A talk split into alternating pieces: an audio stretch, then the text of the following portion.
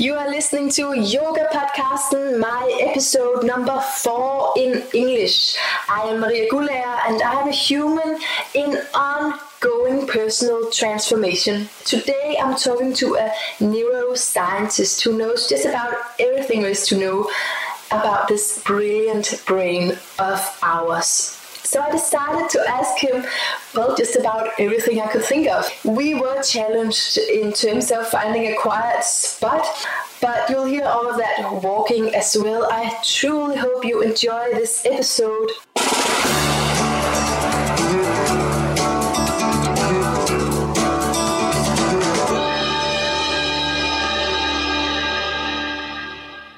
The show today is about the brilliant brain, and this first part is actually by a Skype line, a bit of a reconstruction of a, an interview we did uh, in Too Much Wind when my guest, Dr. Fred Travis, was in Denmark last week.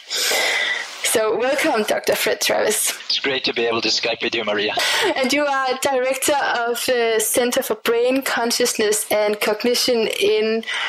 Can you pronounce the name of your university, please? The university is Maharishi University of Management. It's in Fairfield, Iowa, United States. All right. So, um, what I will uh, do is ask you what happens in this brilliant brain when this and that happens. And my first question is about love.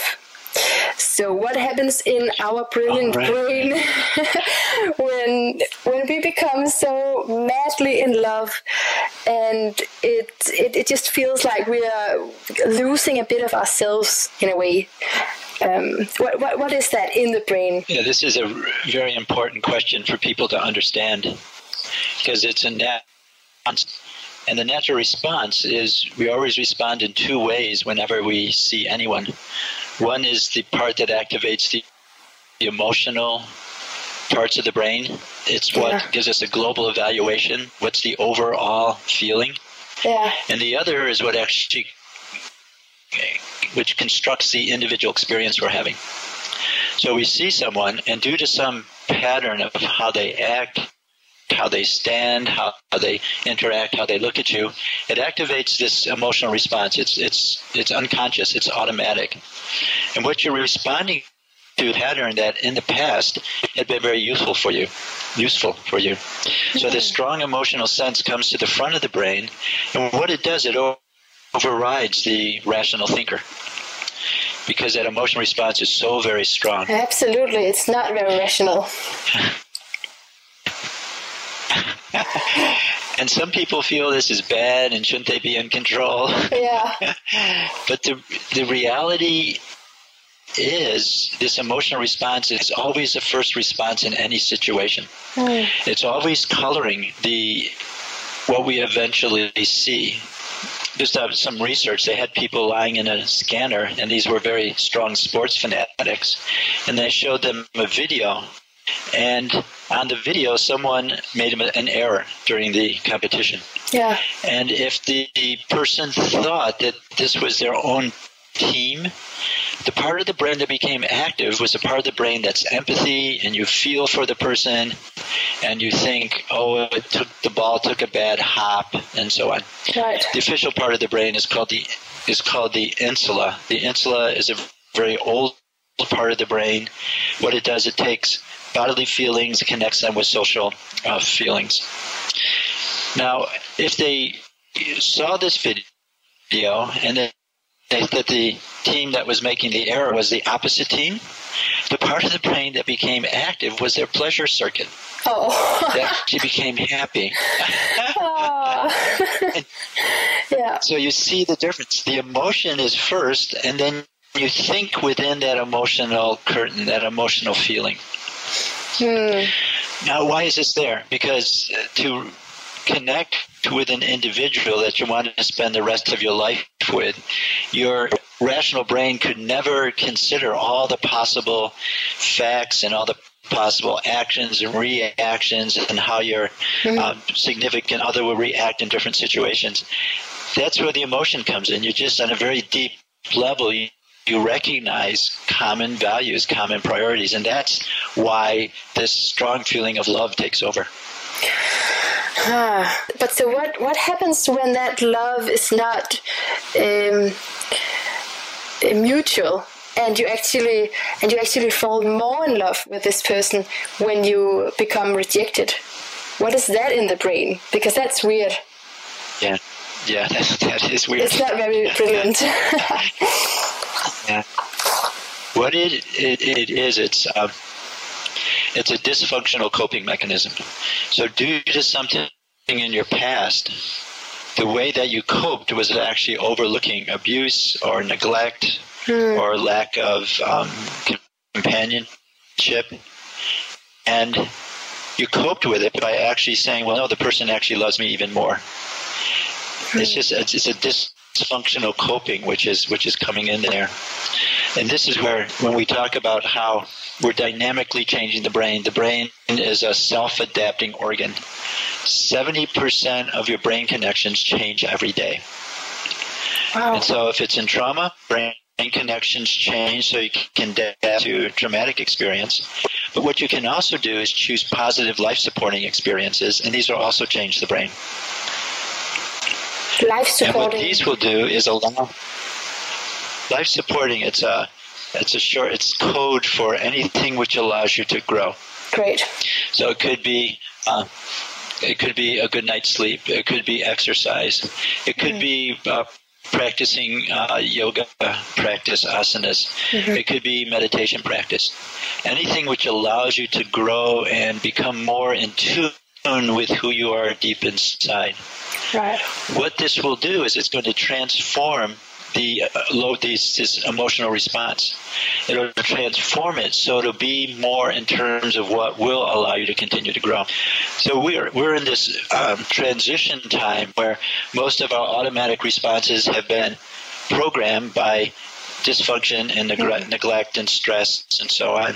And so people say, I can't trust my emotions. Yeah. My emotions are, you know, always wrong. They leave me in the wrong place. Yeah. I have to go by my rational intellect. What they're recognizing is not that the system, this emotional response, which is a global evaluation of the world, but the recognizing is not that that's bad, but how they programmed it in the past is bad. Right. So you take control by choosing good food, good sleep, good exercise, yoga asanas, meditation. And then what you're able to do is this automatic response will begin to reflect more what is the appropriate thing to do. Yeah. And the appropriate feeling, actually. Exactly, exactly. Mm. And by appropriate feeling, you mean the feeling which does allow you to continue to grow and expand exactly, um, yeah. your life. Yeah, so you don't get confused to feel attracted to someone who rejects you. Yeah, what a horrible thing. Yeah, actually. and the worst thing is if you continue to go towards that person. But the key thing is don't be don't in the United States, in the English there's a thing don't get down on yourself for doing it. Yeah. Don't be angry at yourself or disappointed in yourself. Yeah. Just recognize, oh, this is just this dysfunctional coping mechanism. Yeah. I have to start choosing other things, and, this coping mechanism will go away. Mm-hmm. Yeah, so becoming more aware of your patterns, and and yeah, so you're actually putting a, an, another layer to it if you become disappointed in the disappointment somehow, like. Exactly. exactly. It makes it, it worse. makes it just even stronger. Yeah. Okay. Yes. Uh, so, what happens in the brilliant brain when we lose our minds. It's kind of related to this, but it could be in another situation as well. When we say that I, uh, it felt felt like I lost my mind there. Is, is that feeling of not being in control. what is yeah. that? Yeah. Yeah. What there is is so. This is a second understanding of how the brain functions. When we there's two things simultaneously going on. One is the content coming in, and we just talked about how we relate to content with this emotional response and then the rational response. Yeah. But there's something else, and that is we're awake. And some people will say, well, of course we're awake. Yeah. But there's actually two parallel circuits that are going on through the core of the brain. The core of the brain is called the thalamus. That's the switchboard of the brain. And what is happening is one of the groups of nuclei are responsible for the content, so the actual what we see, what we hear, what we touch, what we taste. The other groups of nu- nuclei actually respond to how awake we are, how alert we are, subjective awareness. When we so called lose our mind, what happened is we've completely identified with the ongoing content that's going in, and this mm-hmm. background level of wakefulness is we've lost. Mm-hmm. Now, why have we done that? The experience could be very strong, and therefore the sense of self is completely identified with the ongoing experience. You needed to have maximum attention on what's going on. And this is one thing that meditation procedures, especially meditations that allow you to transcend, such as transcendental meditation, what you do is you decrease content and you strengthen the wakefulness circuits. So that sense of inner being of the self is becoming stronger and stronger and stronger by transcending many times. And so you get less, you lose yourself in experience less and less. Because that underlying field of silence is becoming stronger and fuller. And what that's doing, it's giving you a solid backdrop to it's giving you a solid anchor in any experience. You never get lost to yourself. You never get completely overwhelmed by the ongoing experience. So why does it happen? It's just a matter of have you chosen experiences that allow you to transcend, to strengthen those wakefulness circuits. So it's kind of training the brain not to get lost. it is. And it's doing that by transcending, by letting everything go, and strengthening those circuits, those underlying wakefulness circuits. So what happens? You feel just more settled, more even, less lost in any experience as you meditate.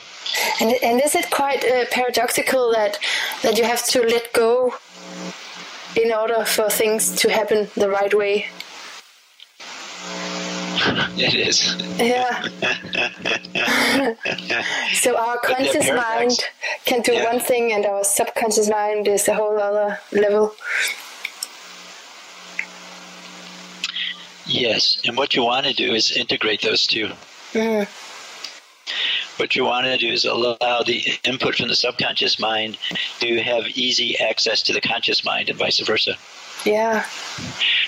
It's like a point and hole what we're talking about, the point value is the things that we experience and we can express. The whole value is that full, that value of silence, of, of self, of wakefulness itself. And you want to be able to move back and forth between those. So you take the specific value, you put it into this fuller understanding of who you are, and you take this fuller understanding of who you are, and you can express it in daily activity. Mm will you say we are not our brains? We are actually our consciousness. Can can you say? Do you know what I mean? Like, are we our brains? Exactly. Exactly. I don't think we are our brains. We are consciousness. And what we do is we interact with the brain. The brain is the interface between who we are and the outside world. So we get information from the outside world. It comes into the senses. We get a ringing over the brain. It's a ringing in the brain that lets us know, consciousness know what's out there. And then when we want to respond, again, we interact with the brain. So I see the brain as an interface, which is allowing us to work in the world. And maybe just a analogy for this that um, sun shines everywhere the same, but it's reflected everywhere differently. In this analogy, the sun is a universal field of consciousness. It's not property of any individual person, any individual experience. It's a fundamental field of liveliness, of self referral. It always relates things back to itself, back to wholeness. And so the sun shines off of reflectors. In this analogy, the reflectors are our brain and our body. And the reflection in the reflectors is individual consciousness, individual awareness. Hmm. So who we are is part of us is relative changing. It's our body, it's our brain, it's how we learn, and we learn by changing the brain. Part of us is something which is absolute. That is, it's the sun, it's this universal field of consciousness. And it's these two coming together which create the reflection, create our ongoing story of our life. Yeah, because that is difficult to understand. If if we all have similar brains with with some general functions to it, then how come we are so different? In personalities. Yes, it's because the brain structures generally are the same, but the details are completely different. Uh. Men and women, completely different. Uh, kids, teenagers, adults, completely different just in terms of brain structure. Uh-huh. And then once you're an adult, um, it's the experiences that we attend to which create different um, connections in the brain. And so we're constantly molding our brain. If we listen to podcasts on yoga or computer science or medicine, we're actually transforming the circuits. We're transforming what's important to us. Yeah. So it's definitely our individuality is in the reflector, it's in the brain and body.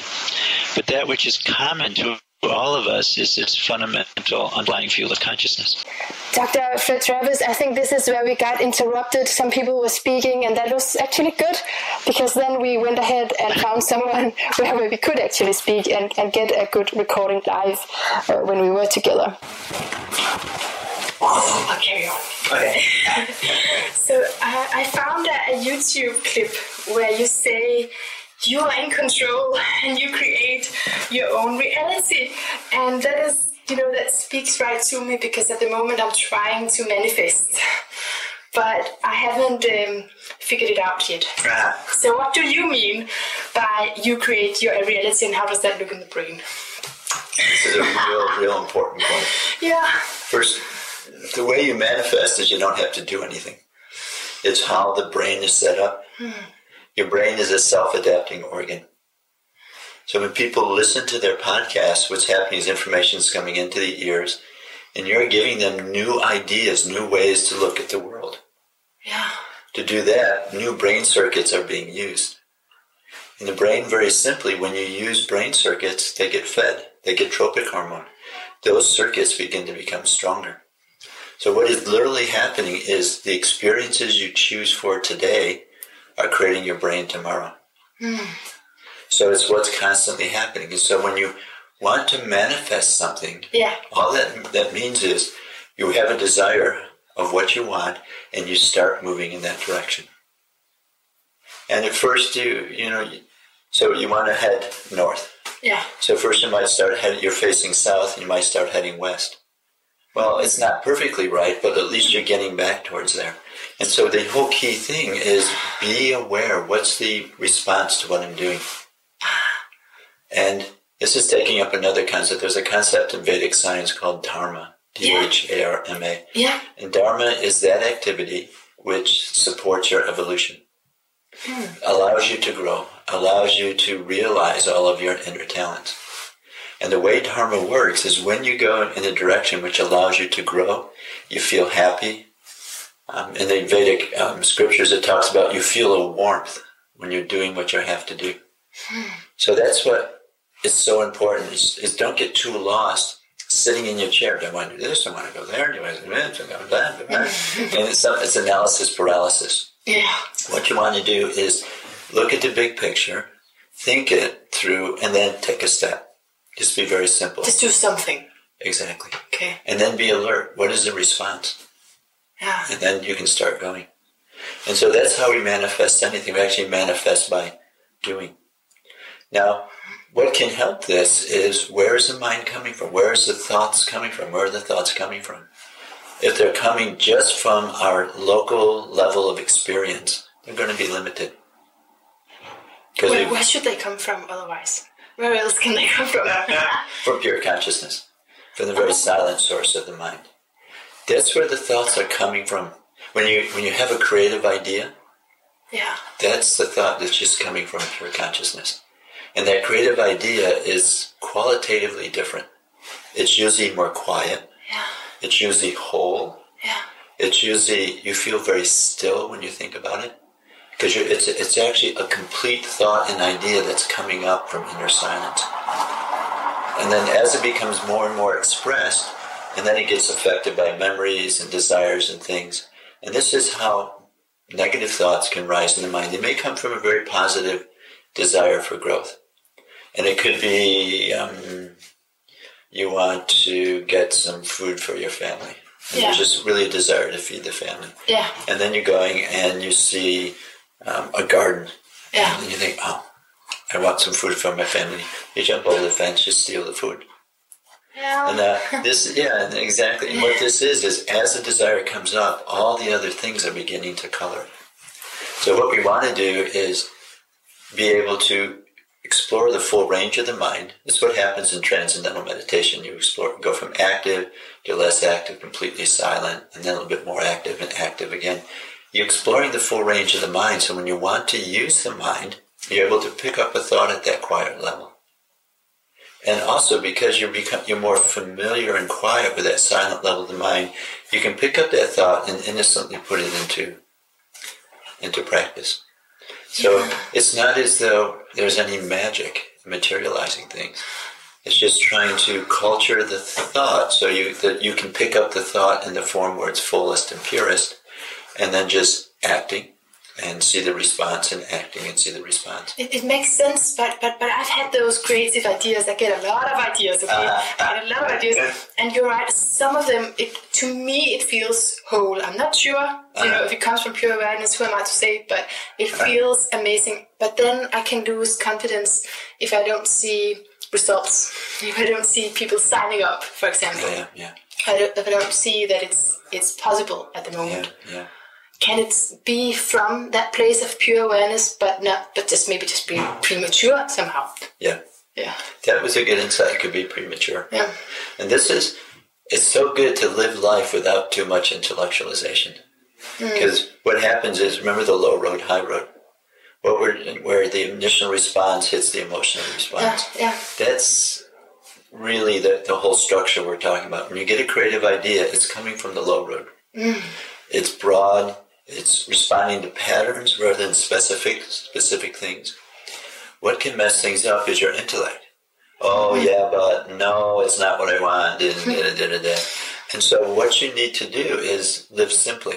You just when you have an idea, think, okay, does this idea first seem reasonable? It's not going to hurt anyone. Yeah. Put it into practice. Yeah. You use the intellect to decide how to do what your creative idea has done, uh-huh. and then you let go because the fulfillment of the idea is done by the support of the world of, nature around you. Hmm. If the world needs this podcast, hmm. you'll be able to find time to talk with me. Hmm. You'll be able it'll come out nice, and it'll be done. And it'll be done in a seemingly effortless way. Doesn't mean that you don't have to drive down here and we have to Yeah, walk yeah, and find a yeah. quiet place. But it's effortless in that you just, oh, I need to do this, Yeah. and then it happens. I need to do this, and it happens. Mm. Great. And so if you get inspired, sometimes you forget your ideas. That's one of my questions as well. That that sometimes you get really good ideas and then they're gone because you and you didn't write them down. what, what is that? Again, there's this vertical level of the mind. Mm-hmm. And just think of your own very creative ideas. When they come up, mm. they're they're quiet. They're they're not. There's not a band and lights and everything. Okay, this is the greatest thing. It's just, it's completely whole, and you feel full at the same time. You mm. feel silent and complete, and also happy mm. because oh yes, this is good. Yeah, exactly. and this is at the very quietest level of the mind. Mm. If you don't write it down when you're involved in all of the details of the day to day, your mind's at the surface and it doesn't have access to that quiet level.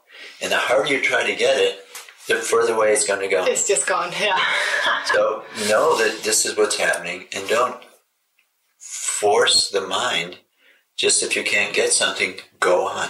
Hmm. And what'll happen is it'll come to the level of thinking mind and you'll have it. Hmm. well, hopefully. Well, Hopefully. I guarantee it. Okay, okay. okay, another question for the brilliant brain, which, by the way, sometimes it feels it's not so brilliant. This is your term, uh, brilliant brain. Um, for example, it doesn't feel so brilliant when I get nervous. Um, I met you the other day at a lecture, and I saw my uh, fellow podcaster, uh, and, and I must say idol, uh, Peter Lund Madsen, who's there also a neuroscientist, brain scientist. Um, and I saw him only from behind. He had this uh, longer hair than I remembered. Um, but and and I, I wanted to, I didn't even see him in front you know. I, I wanted to ask him something afterwards but I didn't dare to. Uh, I saw these security guys uh, maybe it was beside him.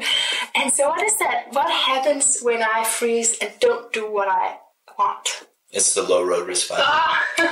it's it's it's a very it always happens. So we go up and you described it so well. You didn't even see him in detail. It was just there was this picture. He's he's my idol. Yeah. And then the response that comes up is, "I'm just beginning," and you think of mistakes you made, and yeah. and like that.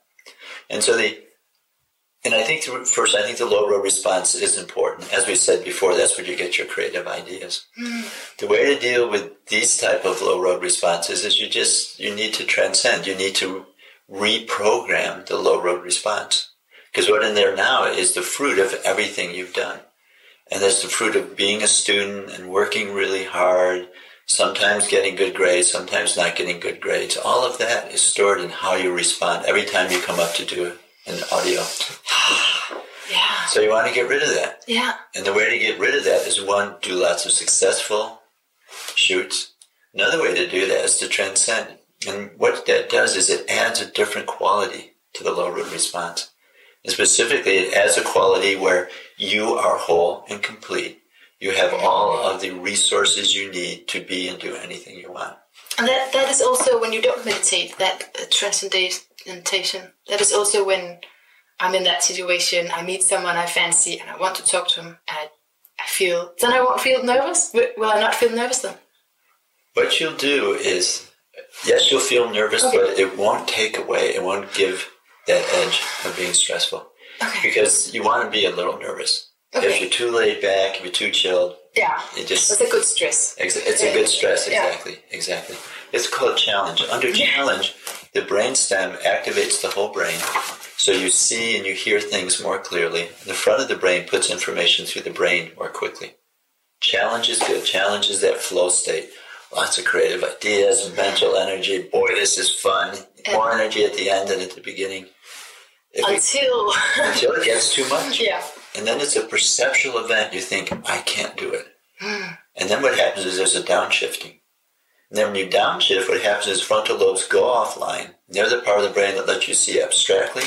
They're the part of the brain that lets you uh, be creative. Plan ahead, isn't it? Plan ahead. Yeah. It's the part of the brain that lets you do sequences. I mean, what you're doing now is incredibly difficult, challenging. You're listening to me yeah. and you're following through and you're saying, okay, is this good? And then what's my next question? Yeah. How much time do we have? Are we getting off track? That's what the frontal lobes yeah. do. Under stress, you can't do it. Mm. And what happens is the amygdala turns on, you have a fight or flight response, and then all everything's gone. It's now black and white, it's stereotypical. All you can do is read your questions. And you don't know, was this good or not? So that's the key thing. That's auto, autopilot. Is that what happens? Uh, the autopilot is the challenge. Because in that point, you feel like someone else is directing the game. Everything is going well. The thought comes to your mind at the right time. The response is good. It's building up this wholeness. You see it coming together and it's becoming clear. And so, how do we get that? You need a good night's sleep. Yeah. Sleep repairs the brain. Mm-hmm. You need good physical activity. Mm-hmm. Physical activity increases oxygenation to the brain. Mm-hmm. You need good food. We are what we eat. You need good food in terms of what's happening in the gut. The gut is actually signaling the brain, and if you eat fast food, if you eat over prepared food, GMOs, it actually affects what's in the gut. It's, it's the small brain, right? It's the second brain. The second brain, that's yeah, yeah, yeah. yeah. And there's a direct neural connection between the brain and the gut. It's mm. called the vagus nerve. Mm. Up to about five years ago, they thought it was the brain telling the gut what to do. Now they find 95% of the information flow is from the gut up to the brain. Mm. And it's not as though the gut is telling the brain what to do, but the gut is giving the brain lots of signals. signals. What is it like out here? The immune system is mostly active in the gut because it's keeping you from all of the bacteria, which is negative. And when you eat bad food, the immune system can inflame the brain. And so you want to do all of these things mm. to help this from happening. And then you want to transcend. You want to have that experience. Mm. And I'm glad you brought out the point because the transcending is what's key, not the technique to get there. Transcendental meditation is a way to get there regularly morning and afternoon, but however you transcend is the key point. Okay. Uh, yeah. okay. Okay. This is relates to this question. Um, it's just some when there's something I don't want to do. For example, that situation where I think about walking up to him, Uh-huh. and actually I didn't freeze. Actually, I just convinced myself that it was better not to. Do you know that when you you try to convince yourself of something that you and, and another question, maybe I should put those two together, is about being in a religious community, which I've been in for a long time and I've left it.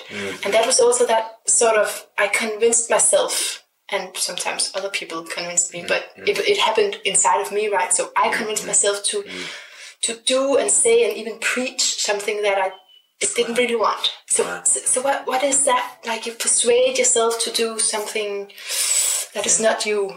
Yeah. Ah. That's the, remember the high road, low road. The, the low road is the emotional tone. I haven't, haven't even talked much about the high road. The high road is where you cognitively determine things. So, in terms of the um, other lager, which was standing there, low road response, first it was nervousness. Yeah. The high road response identified him. Yes, it's him. Look at his hair. It's a little bit longer. Look at the bodyguards. It came together, Yeah. and this experience came together with this nervousness. Yeah. So then what happens now, the frontal lobes take over and you start analyzing and deciding because that's, that's what they do. And they start rationalizing. Oh, I don't really have to talk to him. Exactly. Yeah. Yeah. Yeah. And Exactly. so, Probably he'll be bothered and Yeah, exactly. write an email. exactly. It's more respectful Yes, and, and so on. So this is what's constantly happening. And so see what's happened here is the low road and the high road have come together and then the high road, the actual decision you make reflects the emotional response. Your emotional response was, um, I, I don't want to talk with him. Yeah. And so the high road came up with, well, it's a very good, good to not talk with him because of all of these Oh. reasons. And So you the- get the emotion and then the higher. Exactly. Okay. Exactly. So this now again, this is positive. It's good. It's what allows me to, when I wear ties, to choose my tie. I look at my ties, and the low road says, "Oh, take this tie." Yeah. Otherwise, you go, "Well, I read, I wore a red tie last yesterday, and it doesn't go with my suit." And the intellect would go on and on. So and it's on. good to have to It's be able to good. feel those emotions. Yeah. The key thing is just to culture the low road response so that your response meets the need of the time. And that will happen when what's in the low road response is more of that experience of your inner transcendental nature. Hmm. Because that is part of the world around us. See, when we're not classical beings, we're sitting a meter apart, but we're not classical beings. We're quantum mechanical beings. You know, we're actually When you say classical, you mean like original? uh, classical in terms of physics. Oh. We're, we're not like uh, that's true classical music. Classical, classical in terms of physics, like two billiard balls hitting each other. oh. And what physics says is no, we're a quantum mechanical structure. We are affecting the environment we're living in, and the environment we're living in is affecting us. So that's the reality. If you can have your attention at that quantum mechanical nature, the information will come in and you'll respond to what's needed right now. I'll be I'll be greater than that somehow. No. Um, more, um, you'll just respond. You'll know maybe it was perfect. Maybe the right thing to do wasn't to talk to him. Mm. You know that could very well be. Yeah. But be. then what will happen is you'll. see It won't be that you're nervous and things Exactly. like that. Exactly. That would be nice if I just knew. No, it's better to wait. Yeah, That's exactly. fine. It's Yeah. just I have a problem with the fear. I don't. Exactly. I don't want to feel that. And the only way to get over it is experience. You have to experience something which is much bigger than that. And, and to the religions, Yeah. what religions are, if they don't, if they're not based on an experience, they're based on intellectualization and rules and shoulds. Yeah. And what you do is you take those shoulds and, and you internalize them. Yeah. You internalize how you think, how you respond, what you should be saying, what you should be doing, Right. and so on. Right. Mm. And it's a danger of any religion.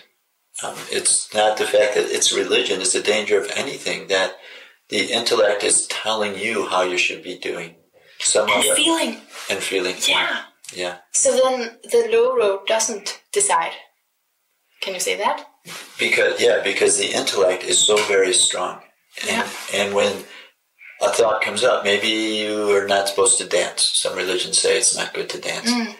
And you walk out and the sun is shining, you just want to run and jump. and so that comes to the mind. Oh, it's just so good. I want to run and jump. Mm. And then all your religious teaching says, no, it's not good to dance. It's against the Lord. And then what you do is you feel guilty. Yeah. And then you go and you talk to the priest, say, yeah, I wanted to dance. Um, I know I, I know it's the wrong thing to do. What can I do to repent and things like that? Yeah. And it really messes things up because it's taking your natural desire, who you are and how you want to naturally flow, and it's completely distorting it. And, and so, what is that in the brain? what is that? Because it's, it's like it's me, but it's not me. Because before I left, I had that feeling of, of looking over the church and like I don't want to leave because all of these guys are my friends. But then I knew mm. another part of me wanted to leave. So that split inside of you, which actually Christianity talks about as well, that split between what I want to do and what I'm actually doing. Mm. What is that in the brain? What decides then? Yeah, there's an inner part of the brain. It's the very front part. It's your the spotlight of attention. It's called the anterior cingulate gyrus.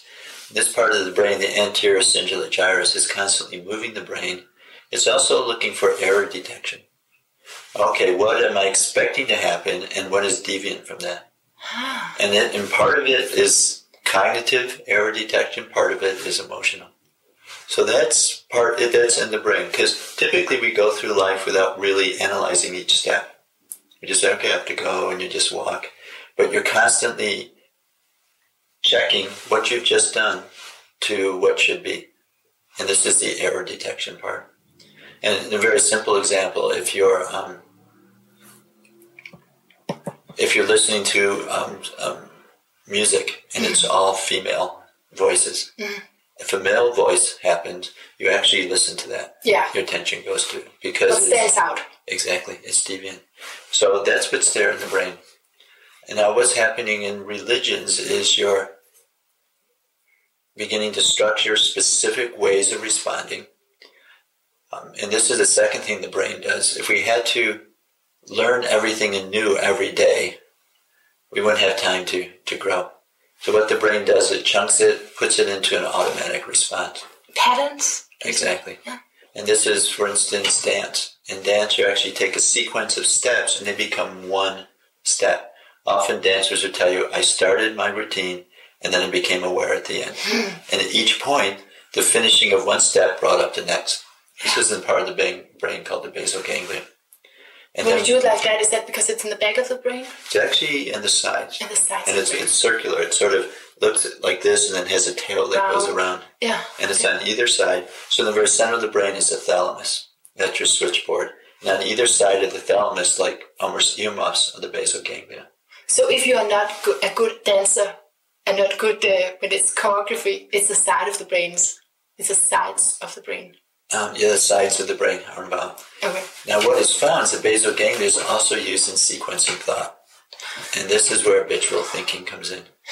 And what you, just like the way you learn dance is over and over and over and over, Yeah. the way you become ritualized and how you should think and do is you hear it over and over and over and over. And you have to decide what to do, you just click and it comes out. But what is happening? Um, you know, why did suddenly you change?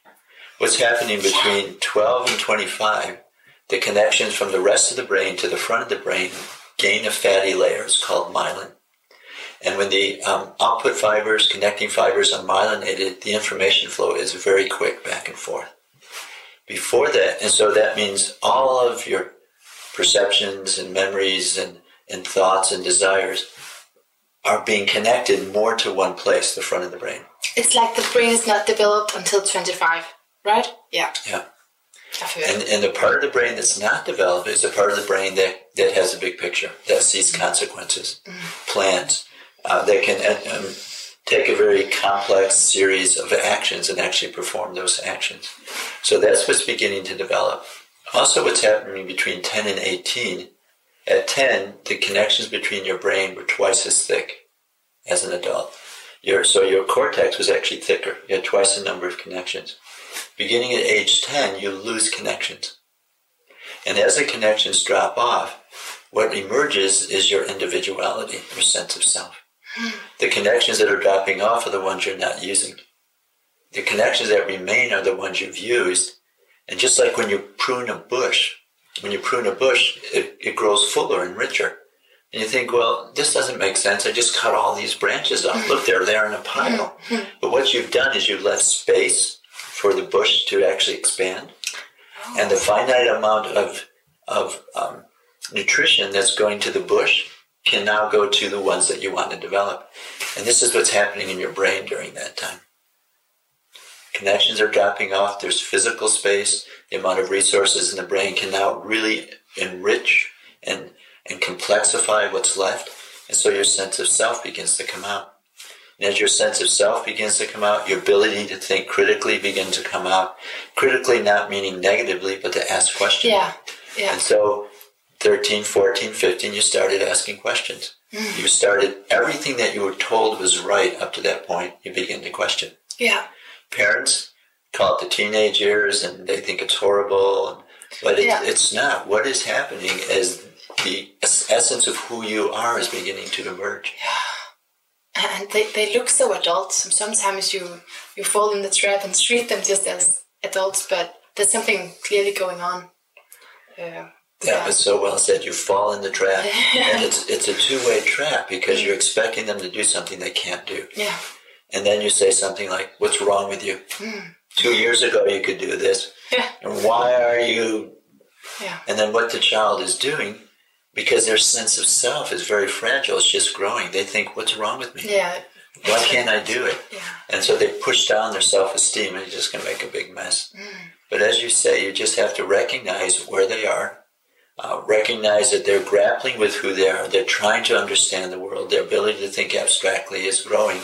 And so you just enter that world with them.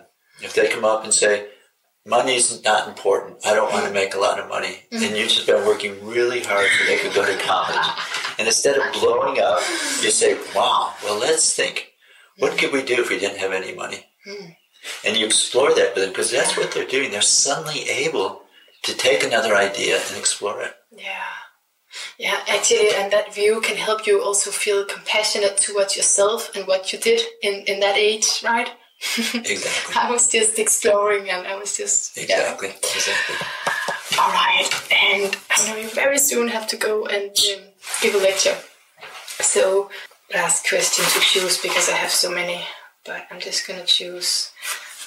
Yeah, okay, I'm gonna choose this one. So you you you, you talked a bit about it, uh, but but can you say so there are ration, rationality and irrationality. Some people are more rational than others. What is, what is that, and how does it look in the brain? How does it look in the world? Why- is that? Yeah. Um, so uh, the irrational, so-called irrational, is more the, the low road response, the emotional response. But for example, me, I just feel very irrational uh, compared to a lot of other people.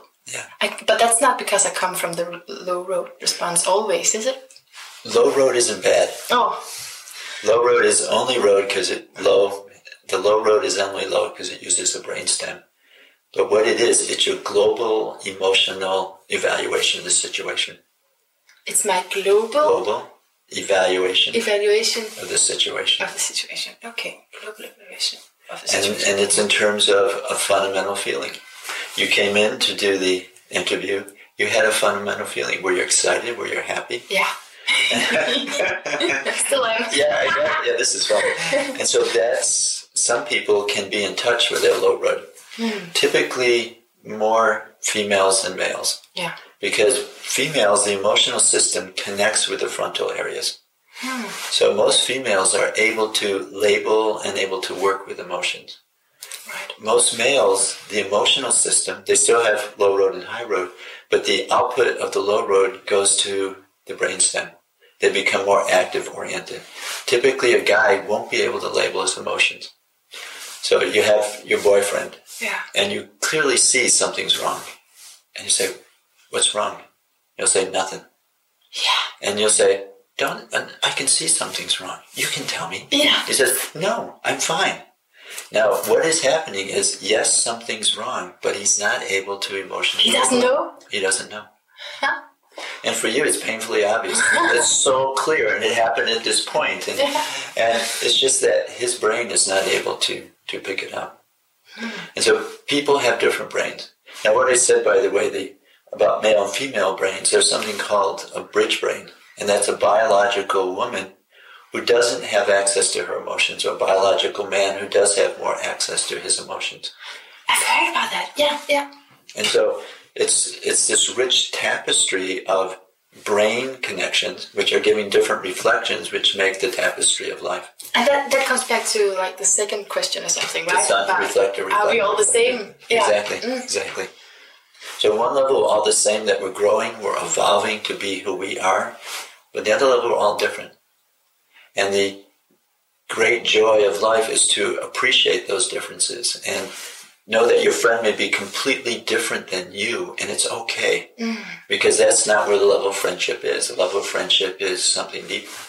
And so with your boyfriend, you just realize, okay, you know, he's he's a real, he just doesn't know what his emotions are. That's fine. And I have four girls, three girls, and my wife. Yeah. And when my wife comes and stands in front of my computer and says, Fred, I know it's time to close the computer and listen to her. Yeah. And really listen to her. Wow. When I get upset, I stop talking. I go down and get my power tools. Hmm. And I start making something. I'm hammering away in a saw. And they know when I'm upset, they just don't talk to me. Hmm. And so what you begin to do is just respect what the other person needs to do. Hmm. And so some people are more emotional. And it's it's delightful if you have a group of 10 people, you want people like that because they're, they're very infectious. Because that emotional response is, is a whole global evaluation. So the range is very valuable. And and can you then affect each other? Like when we've sat here and talked, do you then affect each other? Because I've heard that that like the brain, the neurons mirror neurons Yeah, that they affect each other. yeah. So there are mirror neurons. This is the last question, I promise. right, we'll go back to rationality. So what's rationality? Rationality is just the high road, the intellectual response. It is what they're most comfortable, that person is most comfortable using. We all use both, and what's important is to uphold both. And you, you can't be cold rational, because what you're actually doing is you're rationalizing what your heart is doing. So you have to be aware of that and aware of this was the response. This was really what was driving what I looked at. Because you get 400 billion bits of information, you take in 2,000. I saw that on a YouTube video. Yeah. So, you know, what are you going to look at? It's the global response that determines what you look at. And that's what you take in. So it's these two range of people, and too often it becomes dichotomized, you're either one or the other. We're all both, you know, was maybe a greater proportion of one or the other. And there's differences between individual peoples. And then I forgot your question. And then, uh, Yeah. then, then we can affect each other. Oh yeah, yeah, Like the yeah, mirror yeah. Mirror neurons. Mirror neurons are neat. When you watch someone else interacting with another person or object, what fires in your brain are the brain cells that will let you respond in that same way. So literally, it's monkey see, monkey do. This is how kids learn, especially up three, four, five, before they have words. They literally copy what they see their parent do. And it's not intellective learning. It's nothing they need to tell. They just watch it. And then when the situation comes in, it's a low road response. Oh yeah, this is how these brain circuits responded last time I saw, and that's how they act. Fred Travis, I have to ask you, when you say low road, is that subconscious? Is that Um, it is subconscious because it's automatic. Okay. And this is how kids act. So if a parent yells at either uh, uh, the husband or wife or yells at one of the children, that's what the child's learned to do. If the parent hits one of the other children, that's what the child learns to do. And you can say, don't hit your sister. And it doesn't It work. won't matter. Yeah, it won't matter. If It you won't matter. no. And these mirror neurons continue As, as well as adults. as well as adults. Yeah, yeah. It's there's more um, on top of it. There's more of our intellectualization and and uh, culturalization and so on, but it's always functioning Yeah, because if you're hurting, then I kind of feel the pain. That Yeah. sort of thing. exactly. Yeah, I talked about behavioral mirror neurons. You talked about emotional mirror neurons are there as well. Oh. And it's how we, we learn. There's, um, in the Vedic tradition, there's a number of things you can do to help you grow. And one of them is keep the company of the wise. and because the things that, that are talked about, the interactions that are done, you're actually taking them in by mirror neurons. Yeah. So keep the company of the, The wise. wise, yeah. Yeah, it's a good. Yeah, so choosing your friends are really important because you're choosing the brain circuits Yeah. that you'll be using. This is so good, this is so good, and I, I know you have to go because you have a lecture. So I'll just thank you so much for letting me talk to you. My pleasure. Your questions were very thoughtful. They went very deep very quickly. Yeah, because I knew we were we didn't have so much time, so I thought I'm gonna start with the loved one. the most important, yeah, yeah, it really is. And your listeners would be very happy to, to begin there Yeah. because it's something we always experience. One thing about love, we talked about the low road response of love. Mm-hmm. What happens is, and, and that's actually activating something called the nucleus accumbens, um, which is your, your pleasure circuit. At that point, you know, love knows no knowing. But then as you continue to interact with that person, what you find is behaviors become more similar.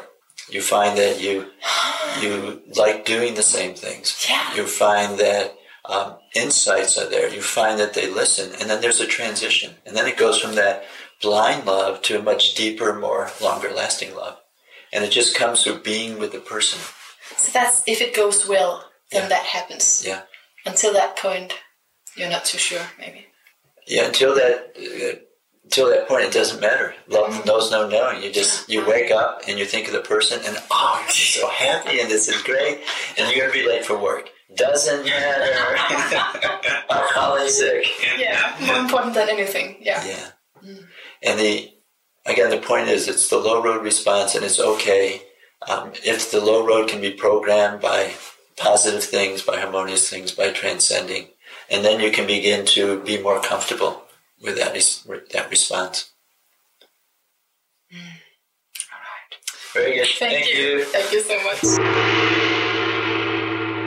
Thank you so much for listening, and thank you in advance for any iTunes review, uh, feedback on my Facebook page. I am sure this is what a brilliant brain would do. If you need the answer to just one more question, like I did, uh, you can, in this last clip, witness me asking Dr. Fred Travis what happens when you get banned from Tinder. And yeah, sometimes that happens, okay? And you still have a need to swipe. Hmm. Take care of your brain, everyone. I do have a question. I just interviewed you, but, but I still have a question. Um, so, I, I recently got banned from an app called Tinder because I was uh, making a commercial for my own yoga dating, and now I miss the app. I miss the swiping. So, what is that in the brain when you miss that interruption? Uh, miss that just pressing the button, doing like that with your fingers. Do you know what I mean? Yeah, yeah. Maybe you've ne- never tried it in terms of social media, but maybe with something else when you get attached or addicted. Yeah, what happens when you do an habitual habitual action over and over, it actually quiets the mind down. Um, if you look at, um, I watch baseball in the United States, and the baseball coaches often rock back and forth during the games. They don't know they're rocking. But what this repetitive motor system is doing is helping their mind be more settled, more focused. Because a part of the brain that does habitual activities, the basal ganglia that we talked about, also does sequential thinking, sequencing of thinking. So that's something about what you're missing. Here you had something that would allow your mind to settle down. But you didn't have to attend to, okay, what is my app? Where do I go to? It's just, it's there. And um, and when you have done something over and over and you expect it to be there and you don't do it, the brain actually registers that. Um, if you give people a stimulus every second, and then you don't give them a stimulus for one second, the brain responds at that point where it should have been there. Because the brain is constantly setting up its understanding of what the, its model of what the world is like. And if there's any deviance from it, it becomes a word. That's great. Got it. Thank you. Other question?